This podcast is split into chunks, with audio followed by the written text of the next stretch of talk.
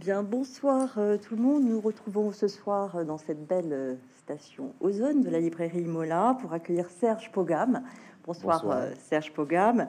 Alors il faut que je dise tout de suite, comme nous avons l'habitude de nous tutoyer, nous allons nous tutoyer, mais c'est un tutoiement qui vous englobe, hein, public présent ici ou, ou en ligne.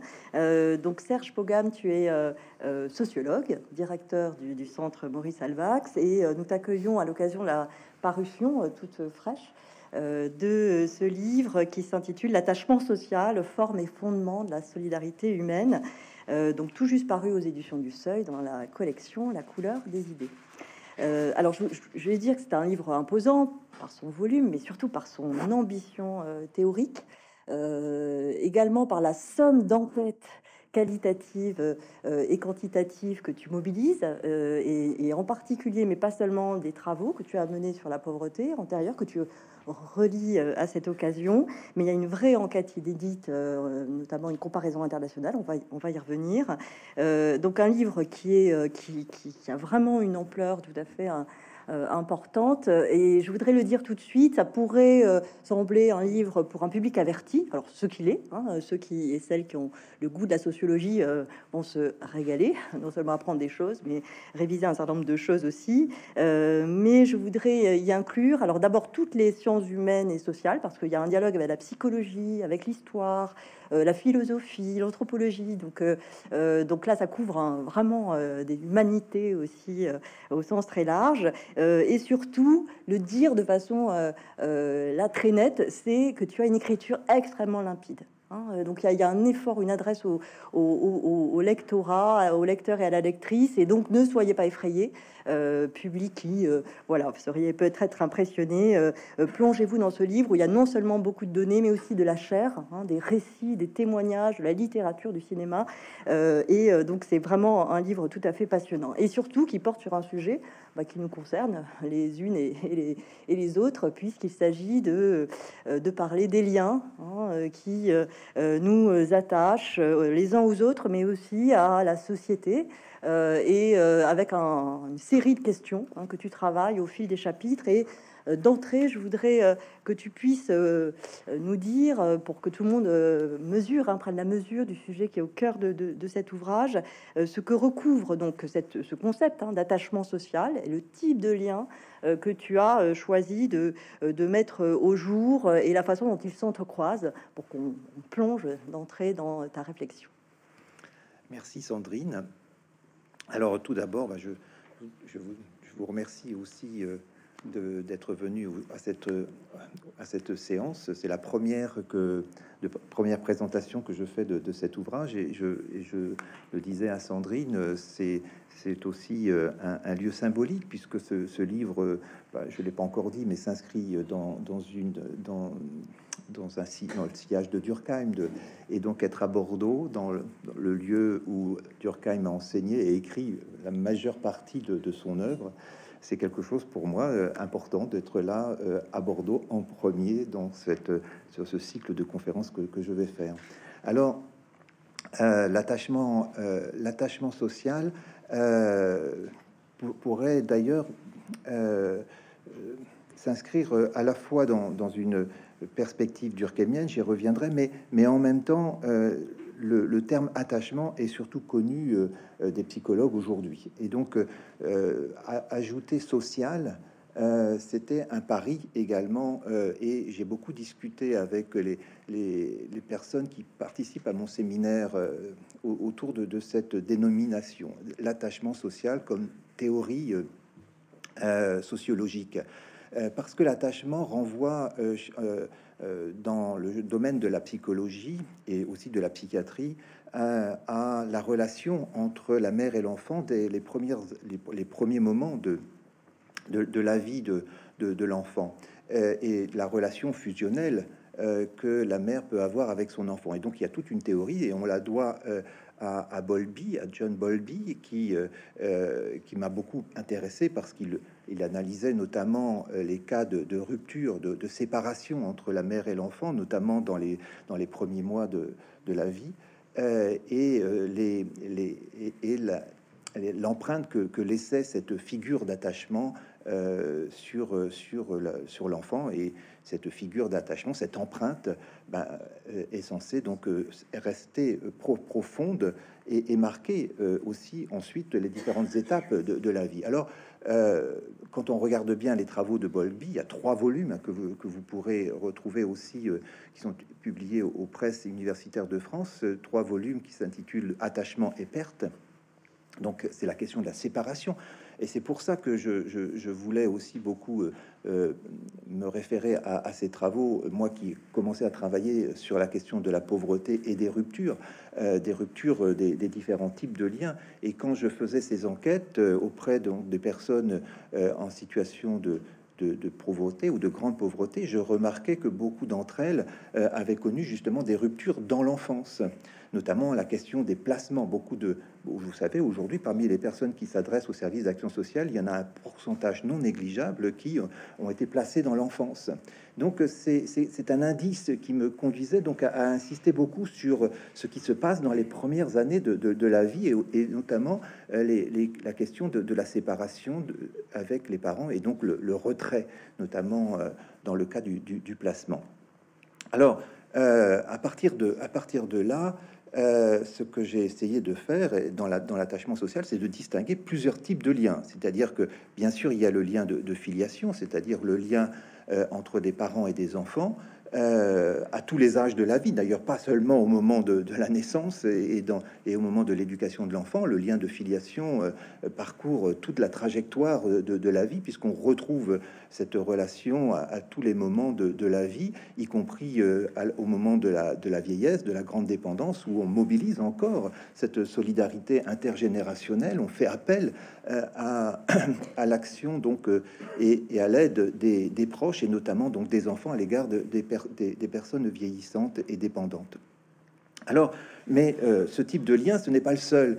Et donc, euh, une partie de mon travail a consisté à distinguer euh, différents types de liens. Et c'est la raison pour laquelle, bah, après avoir insisté sur le lien de filiation, j'ai essayé de prendre en compte bah, tout d'abord ce qui se passe ensuite, c'est-à-dire la socialisation extra-familiale. Alors, comment ça se passe? Eh ben, L'individu va rencontrer évidemment d'autres personnes dans des groupes et, va faire des choix, des choix affinitaires. c'est à l'école, on a des, amis des, que l'on rencontre, avec qui on entretient des relations qui, sont, qui, sont, qui peuvent être profondes et parfois durables. Euh, c'est la participation à des, dans, à des clubs, à des associations, dans toutes les activités extrascolaires.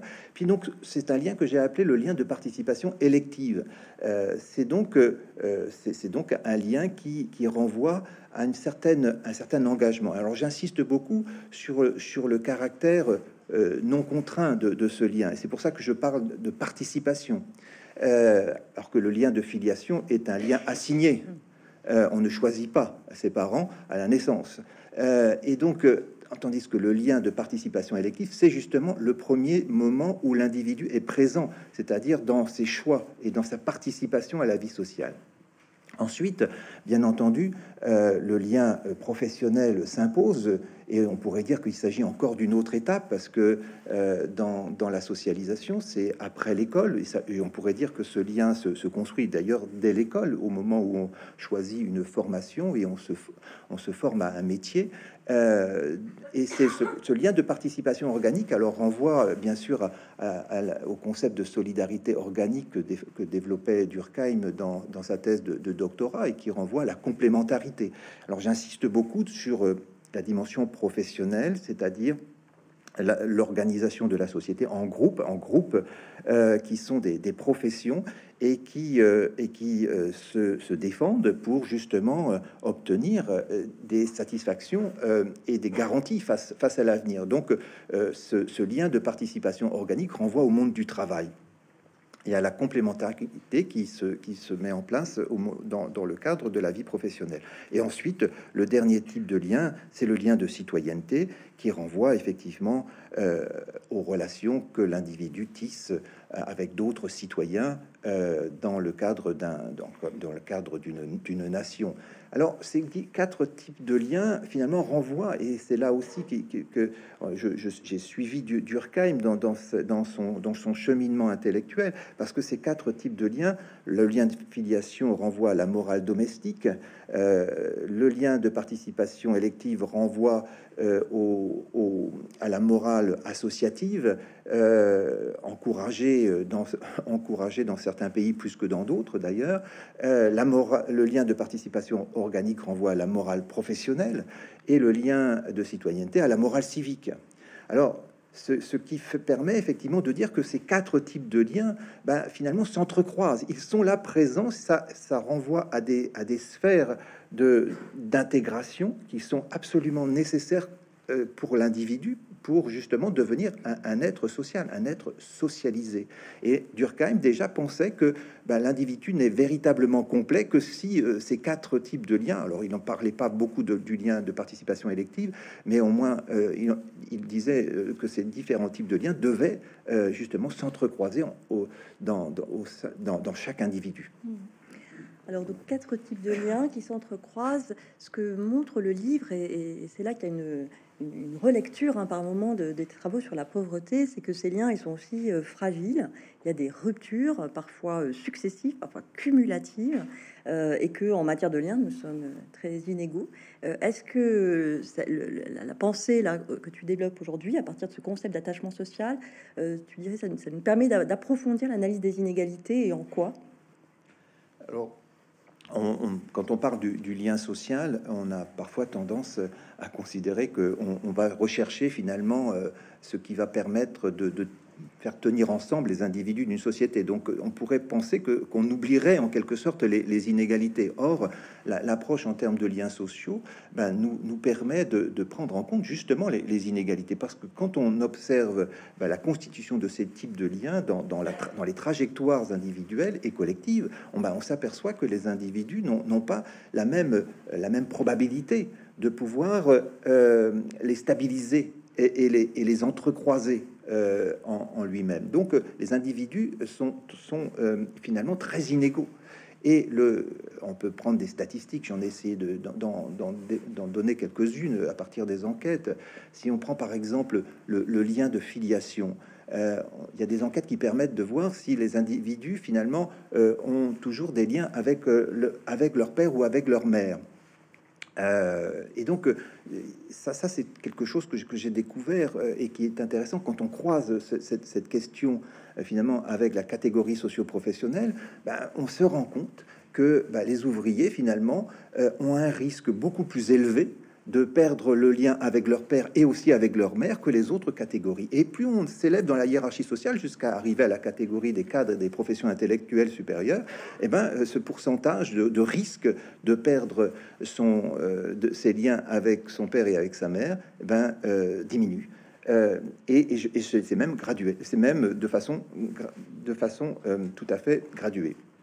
Donc, euh, euh, et, on, a, on a comme ça des, chiffres qui sont importants. On a, on a euh, plus de 20% des, ouvriers qui n'ont plus de, lien avec leur père, par exemple, alors qu'on est à 4% dans les catégories de cadres et professions intellectuelles supérieures. Mmh. Et, en comprenant ces quatre types de liens, on s'aperçoit que, avec des indicateurs, on s'aperçoit que c'est le même processus qui, opère. Ça veut dire que finalement, la, probabilité des catégories supérieures euh, d'avoir euh, euh, ces quatre types de liens, ça veut dire d'être des individus vraiment socialisés de façon complète, elle est beaucoup plus forte. et donc, on pourrait ainsi considérer que bah, finalement, les inégalités sont aussi des inégalités profondément de, de, liens. Mmh. Un autre euh, élément de ta réflexion qui est vraiment euh, tout à fait passionnant, c'est euh, ce que tu montres en, insistant sur le fait que les liens, ils, peuvent fragiliser, ils peuvent aussi oppresser. Ils ne sont pas bons en eux-mêmes, hein, ce que tu viens de dire. Et, ça explique en particulier des situations d'anxiété. Et, ça, c'est vraiment un chapitre tout à fait passionnant. Alors, est-ce que tu peux nous en dire plus sur ce qui génère de l'anxiété en matière d'attachement?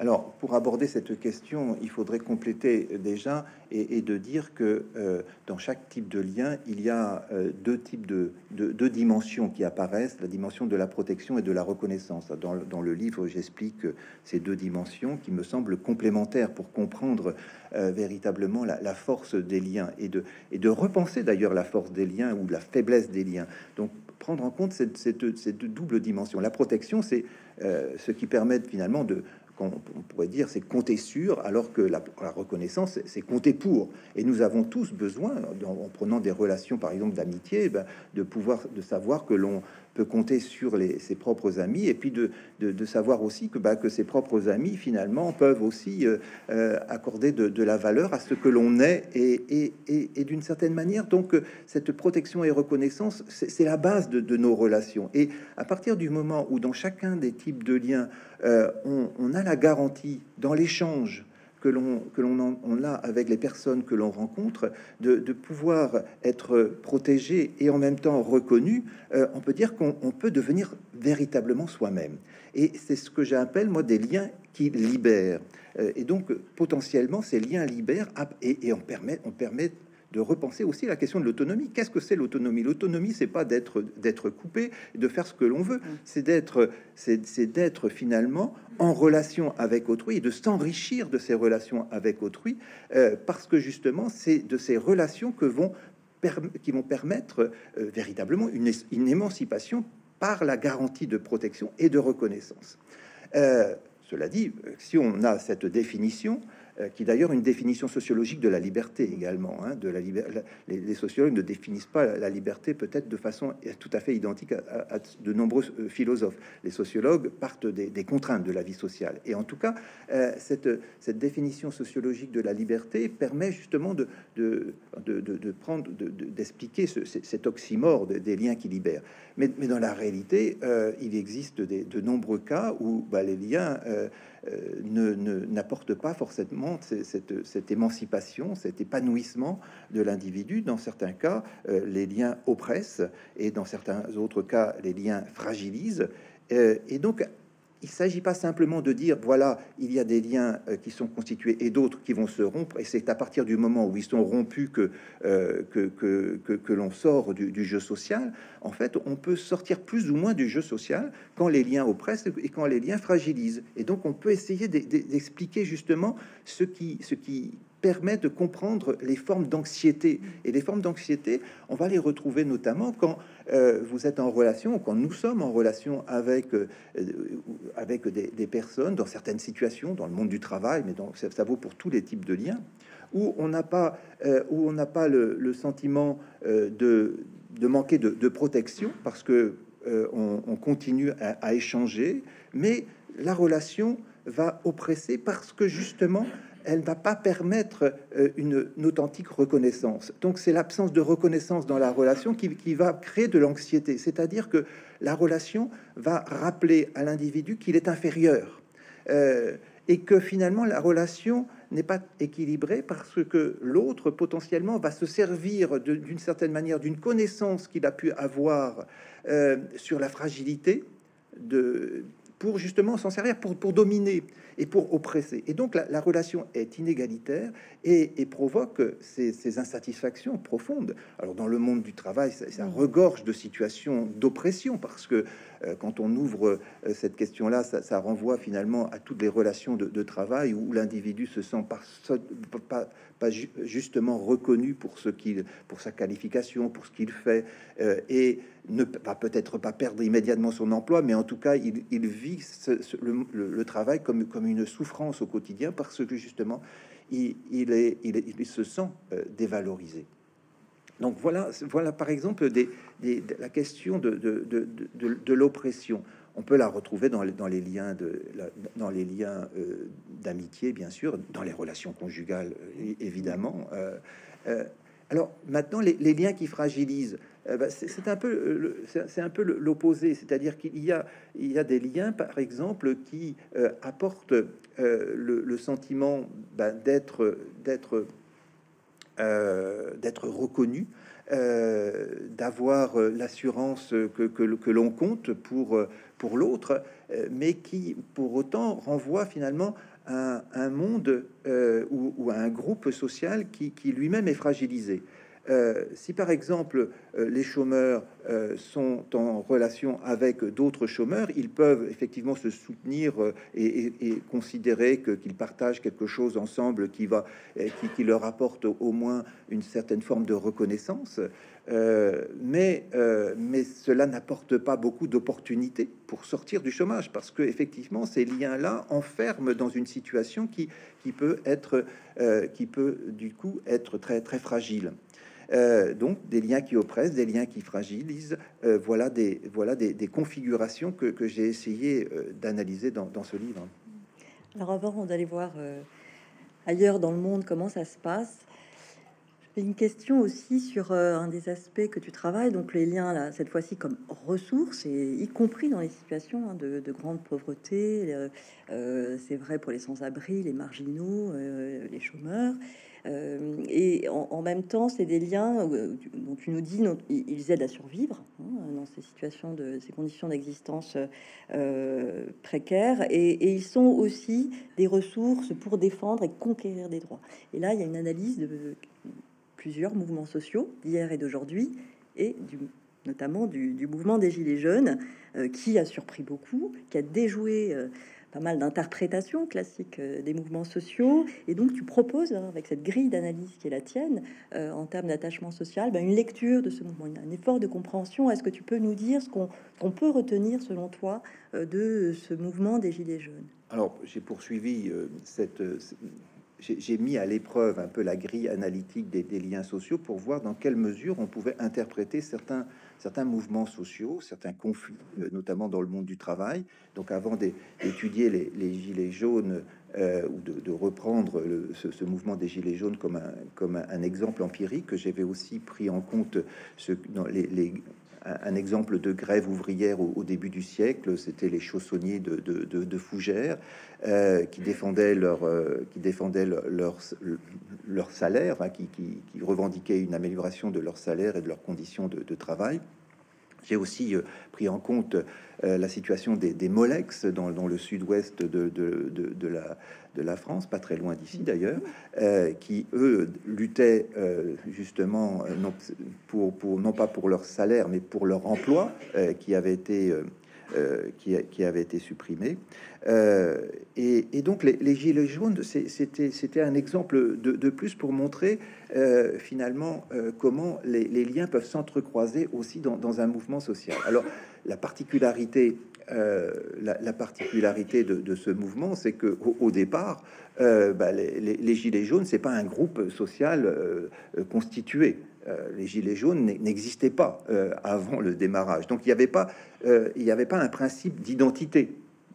Et c'était un groupe qui s'est constitué par, justement l'agrégation de plusieurs actions individuelles au moment du, conflit. Et donc, ce qui a été vraiment fascinant à voir, c'est que, le principe d'identité s'est constitué par, par les premiers rassemblements, notamment sur les ronds-points. Et ça a été un moment de, rencontre de différentes couches sociales qui euh, s'ignoraient euh, le plus souvent, parfois habitaient pas très loin euh, les uns des autres, mais qui ne se voyaient jamais et qui ont retrouvé sur les ronds-points une sorte de, sociabilité très, très, très forte qui les, a, qui les a rassemblés. Et, et, on a beaucoup de témoignages, il y a eu beaucoup d'enquêtes sur, sur ces ronds-points qui, qui montrent à quel point euh, les personnes ont pu échanger sur leur situation alors qu'ils ne vivaient pas exactement la, même chose, ils ne travaillaient pas forcément dans le même, dans, le même domaine, euh, dans, le même secteur, mais euh, ils vivaient finalement ensemble le, fait de se sentir totalement dévalorisé. On revoit un petit peu la, question de, des liens qui oppressent. beaucoup, de, beaucoup de gilets jaunes vivaient mal au quotidien euh, cette situation d'oppression, d'où des anxiétés, d'où des insatisfactions à, et, à des difficultés aussi pour beaucoup à joindre les deux bouts. Euh, et donc ça, a été l'occasion de pouvoir de, libérer leurs paroles, d'échanger de, et, de, et, de, et de voir finalement qu'ils avaient des choses en commun. donc, d'une certaine manière, ils ont retrouvé, ils ont retrouvé une identité par l'action. Et ça, c'est intéressant. C'est l'action qui constitue le lien. Le lien n'est pas un préalable à l'action. Là, c'est vraiment l'action qui construit le lien. Alors, euh, et, par ailleurs, je, trouve que en suivant la chronologie de ce mouvement, on a vu apparaître euh, progressivement des, revendications qui n'étaient pas, qui n'étaient pas euh, tout à fait les mêmes qu'au départ. au départ, il s'agissait de faire pression pour qu'on euh, trouve des solutions à cette augmentation du prix du carburant, mais très très vite, euh, en discutant sur les ronds-points, ont émergé des, revendications nouvelles et qui étaient finalement des revendications pas professionnelles. C'était impossible d'avoir des revendications professionnelles justement parce que euh, ces, personnes travaillaient dans des domaines très très différents, dans des secteurs très différents, et donc ce sont des revendications citoyennes qui, qui ont été progressivement mises en avant. la justice sociale et fiscale, euh, le RIC, le, référendum d'initiative citoyenne. Voilà, des, c'était des revendications qui ont été portées et portées où? Bah, dans, les dans les manifestations, euh, et, où Alors, c'était aussi dans, les lieux symboliques du pouvoir, dans, les beaux quartiers de Paris et dans, les beaux quartiers des, villes, euh, où ils ont manifesté pour, montrer que finalement leur situation était profondément injuste et qu'ils demandaient finalement qu'on les reconnaisse comme de véritables citoyens. Alors, j'utilise souvent, euh, parce que jamais une, sur les réseaux, il y a eu une très belle bande, une très belle photo qui a été postée où on voit une banderole qui s'est qui a été étalé là devant, euh, qui s'est déplié de devant euh, l'arc de triomphe. Et on, qui, et on voit les, gilets jaunes qui la portent fièrement en disant on a récupéré, euh, on a on a trouvé la fraternité, notamment en référence au, rond-point évidemment, mais on vient là conquérir la, liberté et l'égalité. Donc on était dans des revendications très citoyennes à, ce, à, ce moment. Mais ce mouvement si vous voulez, contrairement finalement euh, aux autres euh, que j'avais que j'ai aussi examiné, n'ont pas, me semble-t-il, eu suffisamment de relais euh, dans la sphère dans la sphère politique et n'ont pas non plus été soutenus de façon unanime par, par les médias. Quand on fait des analyses sur la façon dont, la, question des gilets jaunes a été traitée dans les médias, euh, il y a, on, voit selon les chaînes d'information qu'il y a eu, euh, qu'il y a eu quand même euh, beaucoup de d'hostilité qui ont été exprimées à l'égard donc des, des, gilets jaunes. Et donc et donc, c'est sans doute pour cette raison que, le mouvement c'est a, fini sans véritablement avoir pu euh, faire aboutir des, revendications citoyennes.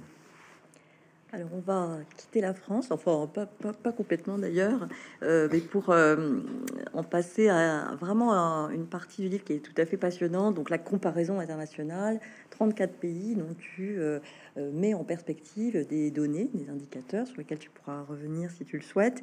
et l'enjeu ici, c'est de montrer que il y a des régimes d'attachement singuliers hein, qui voilà, caractérise hein, euh, des pays, alors des groupes de pays euh, que tu rassembles avec des traits communs, et, ce sont des régimes euh, qui se distinguent selon la prééminence qu'ils vont donner, attribuer à l'un des types de liens, hein, ou parfois plusieurs d'entre eux.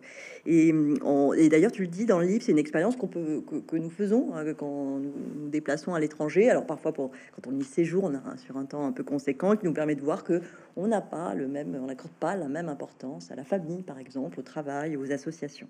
Alors peut-être tu peux dire un mot déjà de ces régime d'attachement, hein, euh, ce que tu as euh, identifié. Et la première question là sur euh, cette dimension internationale, c'est peut-être d'en venir à, cette comparaison entre la France et les États-Unis. Alors, c'est une comparaison, on pourrait dire classique, hein, depuis Tocqueville et, bien d'autres. mais là, ça confirme, hein, avec la, la, grille de lecture, permet aussi de montrer comment ces deux sociétés se distinguent assez fortement, voire sont caractérisées par des modèles plutôt inconciliables, même si ça un caractère inconciliable qui étonne aussi, hein, qui serait pas une fatalité si on te lit bien. Euh, donc peut-être on peut commencer par ça avant d'aller voir sur d'autres terrains. Alors oui, alors cette, de l'entrecroisement des, différents types de liens, j'en suis passé à essayer d'analyser justement l'entrecroisement des différents types de morale, puisque j'ai dit tout à l'heure que chaque type de lien renvoie à une sphère spécifique de, la morale. Alors on devait normalement pouvoir identifier comment cet entrecroisement se fait aussi dans les différentes sociétés.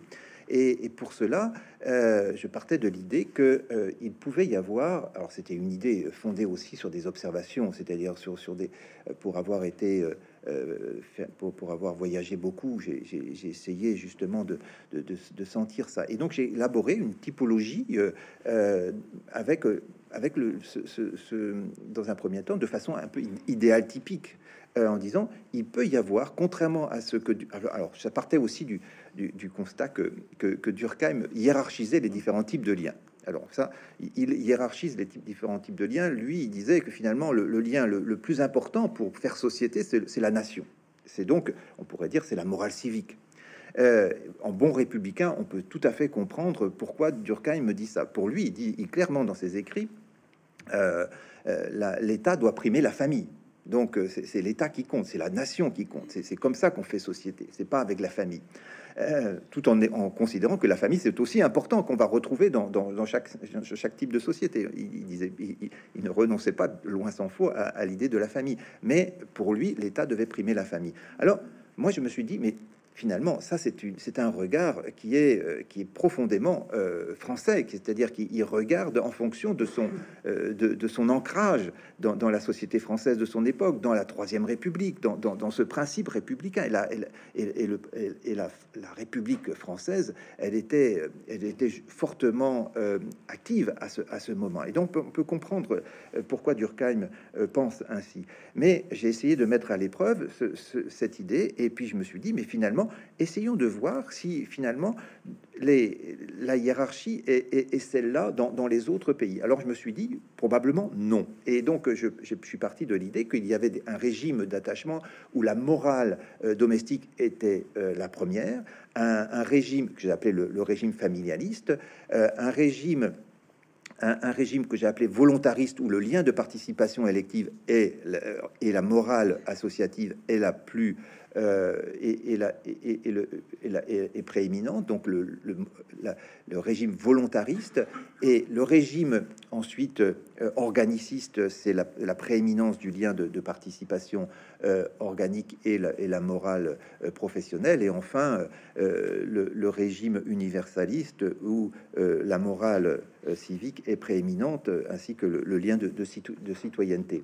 Je partais donc de suppositions, d'hypothèses euh, certes fondée sur déjà des, une première connaissance, mais pas totale euh, de la réalité. Et donc euh, le gros travail, et, ça m'a pris beaucoup de temps, hein, et c'était un travail fastidieux, c'est-à-dire de trouver des indicateurs permettant de rendre compte de ces différents types de liens, de ces différents types de morale, et dans un, en essayant d'avoir un échantillon suffisamment important de pays pour pouvoir faire des croisements ensuite avec d'autres variables économiques, sociales et politiques pour essayer de comprendre ces différents types de régimes. Donc, identifier dans un premier temps des indicateurs sur les quatre types de liens, les quatre types de morale.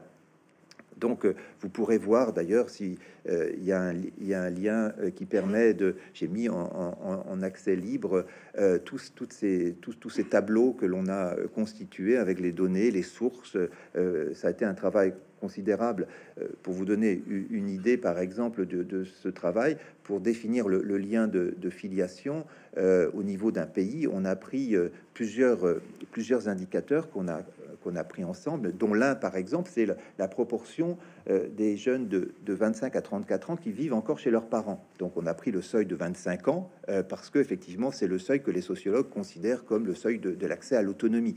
Et donc, on a essayé de voir euh, si, si, cet indicateur, par exemple, crée des variations importantes entre les pays. Alors déjà en Europe, j'avais vu, c'était un très bel indicateur, puisqu'on a 2% pour le Danemark et, plus de 50% pour les Grecs. Donc, donc déjà, cet indicateur, il est, il est très très très fort. Alors, bah, euh, oui, alors si vous voulez, ça suffit, ça suffit pas pour définir le, lien de un indice de lien de filiation. Il y a d'autres indicateurs, mais si vous prenez ce type d'indicateur, ça veut dire qu'il faut aller travailler sur des sources nationales dans chacun des pays. C'est-à-dire que ces indicateurs, vous les trouvez pas sur Internet. C'est-à-dire qu'il faut les créer. C'est-à-dire qu'il faut aller chercher la source euh, de, l'enquête sur les conditions de vie dans, dans chacun des pays euh, de, de faire à partir de l'accès à la source, de, créer le petit modèle qui va permettre de, de calculer cette proportion euh, et de le faire comme ça, donc euh, à chaque fois dans, dans, tous les pays. Donc c'est un travail assez colossal que l'on a fait, et je dis on là parce que j'ai été, j'ai bénéficié d'une collaboration avec des collègues spécialistes des indicateurs sociaux, notamment des collègues de Neuchâtel de l'université de Neuchâtel euh, et, je, dois beaucoup à cette collaboration, euh, même si euh, j'avais j'apportais beaucoup d'idées, mais je crois que j'ai bénéficié vraiment de leur, de leur savoir-faire aussi. Donc, et, c'est comme ça qu'on a constitué une base de données, donc de qui, qui permet cette comparaison entre les entre les différents pays. Alors, donc pour vous donner, pour donner une idée, euh, et j'en reviens à la, question maintenant de l'opposition euh, que je fais, je consacre un chapitre effectivement à, cette comparaison euh, entre, entre la, France.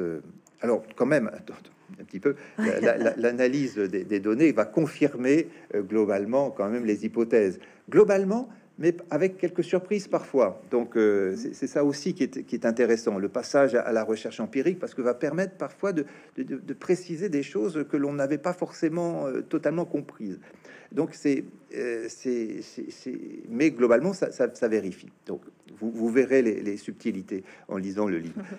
mais la comparaison maintenant entre la France et, et les États-Unis. Alors la France, vous l'aurez sans doute compris, euh, la France est proche d'un modèle euh, où la morale professionnelle est prééminente. C'est un modèle de solidarité qui repose sur la complémentarité et sur donc la force du lien de participation organique. Euh, j'avais pris comme indicateur, par exemple, la proportion des emplois qui sont couverts par des conventions collectives. Euh, voilà un indicateur euh, qui va permettre de voir tout de suite la différence entre la France et les États-Unis. En France, on est à 95% des emplois qui sont couverts par des conventions collectives. Qu'est-ce que c'est les conventions collectives? C'est le produit des luttes sociales dans le monde du travail. C'est grâce euh, notamment à ces luttes sociales que l'on a défendu le droit, le droit du travail, le, droit à la protection sociale, tout ce qui est inscrit finalement dans, une convention collective, mais aussi avec la particularité. Euh, alors, 95% aux États-Unis, le même indicateur, c'est 11%. Donc on est, on est déjà dans des sociétés très différentes du point de vue de l'organisation du travail et de, la façon dont, on s'organise dans, la société pour, justement euh, faire société. Alors, euh, en revanche, euh, les États-Unis, ben, finalement, en reprenant Tocqueville euh, et en reprenant euh, son, tout ce qu'il a pu dire sur, sur les, associations, la vitalité associative aux États-Unis, si on prend effectivement des indicateurs comme la participation à des organisations humanitaires, si on prend en compte la question de la philanthropie, bon, on s'aperçoit que, que, les États-Unis ben, dépassent largement la France et on, on est très très loin. Donc la morale associative, elle est beaucoup plus forte dans dans, ce pays, pour des raisons qu'on pourra expliquer, parce qu'il y, y, a plusieurs facteurs historiques qui permettent de comprendre, comprendre euh, le, maintien de cette, vitalité associative aux États-Unis. Or, donc, on a une prééminence du lien de participation élective aux États-Unis, alors qu'en France, c'est la prééminence du lien de participation organique. Et euh, ce qui est intéressant, c'est que les autres types de liens ben, sont pas forcément très très très très très très fort. C'est vraiment c'est une particularité. C'est on, va faire société par ces deux types de liens. Euh, et donc euh, euh, quand on, regarde ça, on peut essayer de comprendre pourquoi il en est ainsi en France, pourquoi il en est ainsi aux, États-Unis, et, et, on peut suivre par exemple par exemple aux États-Unis certains mouvements sociaux qui se sont développés, notamment dans le domaine du travail, du labo. Euh, alors, il y a ce, concept de community organizing. C'est vraiment l'idée que euh, on fait intervenir la société civile pour, euh, pour justement faire aboutir des causes, pour réparer des injustices. Ce n'est pas l'État qui intervient en priorité, c'est d'abord la société civile qui se mobilise et qui, qui essaye donc de faire pression sur sur ceux qui, prennent des décisions et parfois sur les dans le monde du travail, c'est sur les, employeurs. Alors que en France, euh, un conflit du travail va se règle d'abord par les salariés. Euh, là-bas, euh, aux États-Unis, c'est pas simplement les salariés, ça peut être aussi bah, des communautés religieuses qui vont intervenir, des, associations puissantes, humanitaires, qui vont, qui vont défendre et qui vont prendre position et, faire avancer. C'est un peu le travail du labor organizing. C'est vraiment dans cet esprit-là que, que ça avance. Alors, quand on compare ça, on peut se dire, ben, finalement, euh, oui, euh, euh, on est dans, deux, régimes différents, un, un, régime organiciste et un régime volontariste. Et il s'agit pas de dire bah, quel est le, meilleur régime. En fait, c'est la, conclusion bah, que finalement, chaque, on peut faire société à partir de, ces, de ces deux régimes. Mmh. Je vois l'horloge qui avance. Euh, on pourrait prendre le temps de discuter du modèle japonais, qui est une vraie énigme et qui renvoie plutôt à un régime d'attachement familialiste. On pourrait le faire sur le modèle scandinave. Hein, les lecteurs et les lectrices iront voir. Et là, c'est tout à fait intéressant la façon dont tu, au fond, tu nous permets de comprendre pourquoi nous sommes si envieux de ce modèle scandinave et en même temps en quoi il a quelques fragilités aussi euh, apparentes, euh, mais peut-être pour, alors pas complètement arriver au mot de conclusion, mais juste une des surprises que tu viens d'évoquer. Tu as dit, on a voilà quelques surprises, des subtilités que le modèle et l'analyse comparative a permis d'approcher. Une seule, là, que tu voudrais partager avant qu'on arrive au mot de conclusion? Alors peut-être oui, une surprise quand même de cette de, cette comparaison, c'est que euh, j'imaginais euh, avec mon approche, euh, ma, connaissance de la protection sociale, du système de protection sociale dans les pays nordiques, j'imaginais qu'on va, on allait avoir une prééminence du lien de, citoyenneté et, l'éclatement donc de, la, morale, la morale civique comme prééminente comme régulatrice de, l'ensemble de la société. Or, quand on regarde la force finalement de, de ce régime que j'ai appelé universaliste, bah, c'est finalement de l'entrecroisement de au moins trois types de liens. Et bien sûr, le lien euh, de citoyenneté est prééminent, la morale civique est très importante, les, Nordiques, mais pas seulement les Nordiques, hein. dans, le, dans le cluster, il y a aussi d'autres pays qui, euh, qui, qui, apparaissent, mais euh, sont, ont plutôt tendance à considérer que, que l'État, c'est eux, et donc il y a un respect véritablement très fort de euh, des, institutions et, de, l'État, mais pas seulement. Quand on regarde ces pays, on s'aperçoit bah, que le lien de participation organique, il est aussi développé, c'est-à-dire qu'il y a quand même des formes de négociation euh, salariale, des conventions collectives aussi euh, qui protègent les, salariés. Et quand on regarde bah, finalement le, lien, le lien de participation élective, cette force des associations, on la retrouve aussi dans, ces pays. Et donc ces trois pays, ces, pays arrivent à entrecroiser ces, trois sphères de, de la morale. La morale euh, associatif, professionnel et civique. Et donc c'est par par cette articulation finalement que l'on arrive à trouver finalement une affaire société. Alors Autant dire, j'ai donné l'exemple tout à l'heure du, Danemark avec 2% des. C'est pas la morale domestique qui va dominer. Hein. La morale domestique, elle est, vraiment euh, la plus, la, moins, la moins développée euh, de, tous les, de tous les pays que, j'ai pu prendre en compte. Mais quand même, cet entrecroisement, je l'avais pas vu comme ça. Et, et c'est la, force de justement de, de, ce type de comparaison, c'est que ben, euh, les données empiriques permettent effectivement parfois d'être surpris et d'apprendre des choses nouvelles. Alors, tu as une conclusion que je te demande de partager euh, avec nous ce soir dans ton livre, qui est une forme de, dépassement, une invitation au dépassement, voire euh, une invitation à l'utopie, en te demandant si, euh, compte tenu des, liens d'interdépendance toujours plus globalisés, hein, qui débordent les frontières nationales, il ne serait pas temps de penser un attachement à l'humanité tout entière. Alors, ça donne le vertige, mais Qu'est-ce qui justifie que, cette invitation euh, soit euh, à suivre, selon toi? Tout d'abord, je, veux quand même maintenir l'idée que certains considèrent que que les, États-nations, finalement, tout ça s'est dépassé, que, à l'ère de la globalisation, euh, ça n'a plus de sens de comparer des sociétés nationales.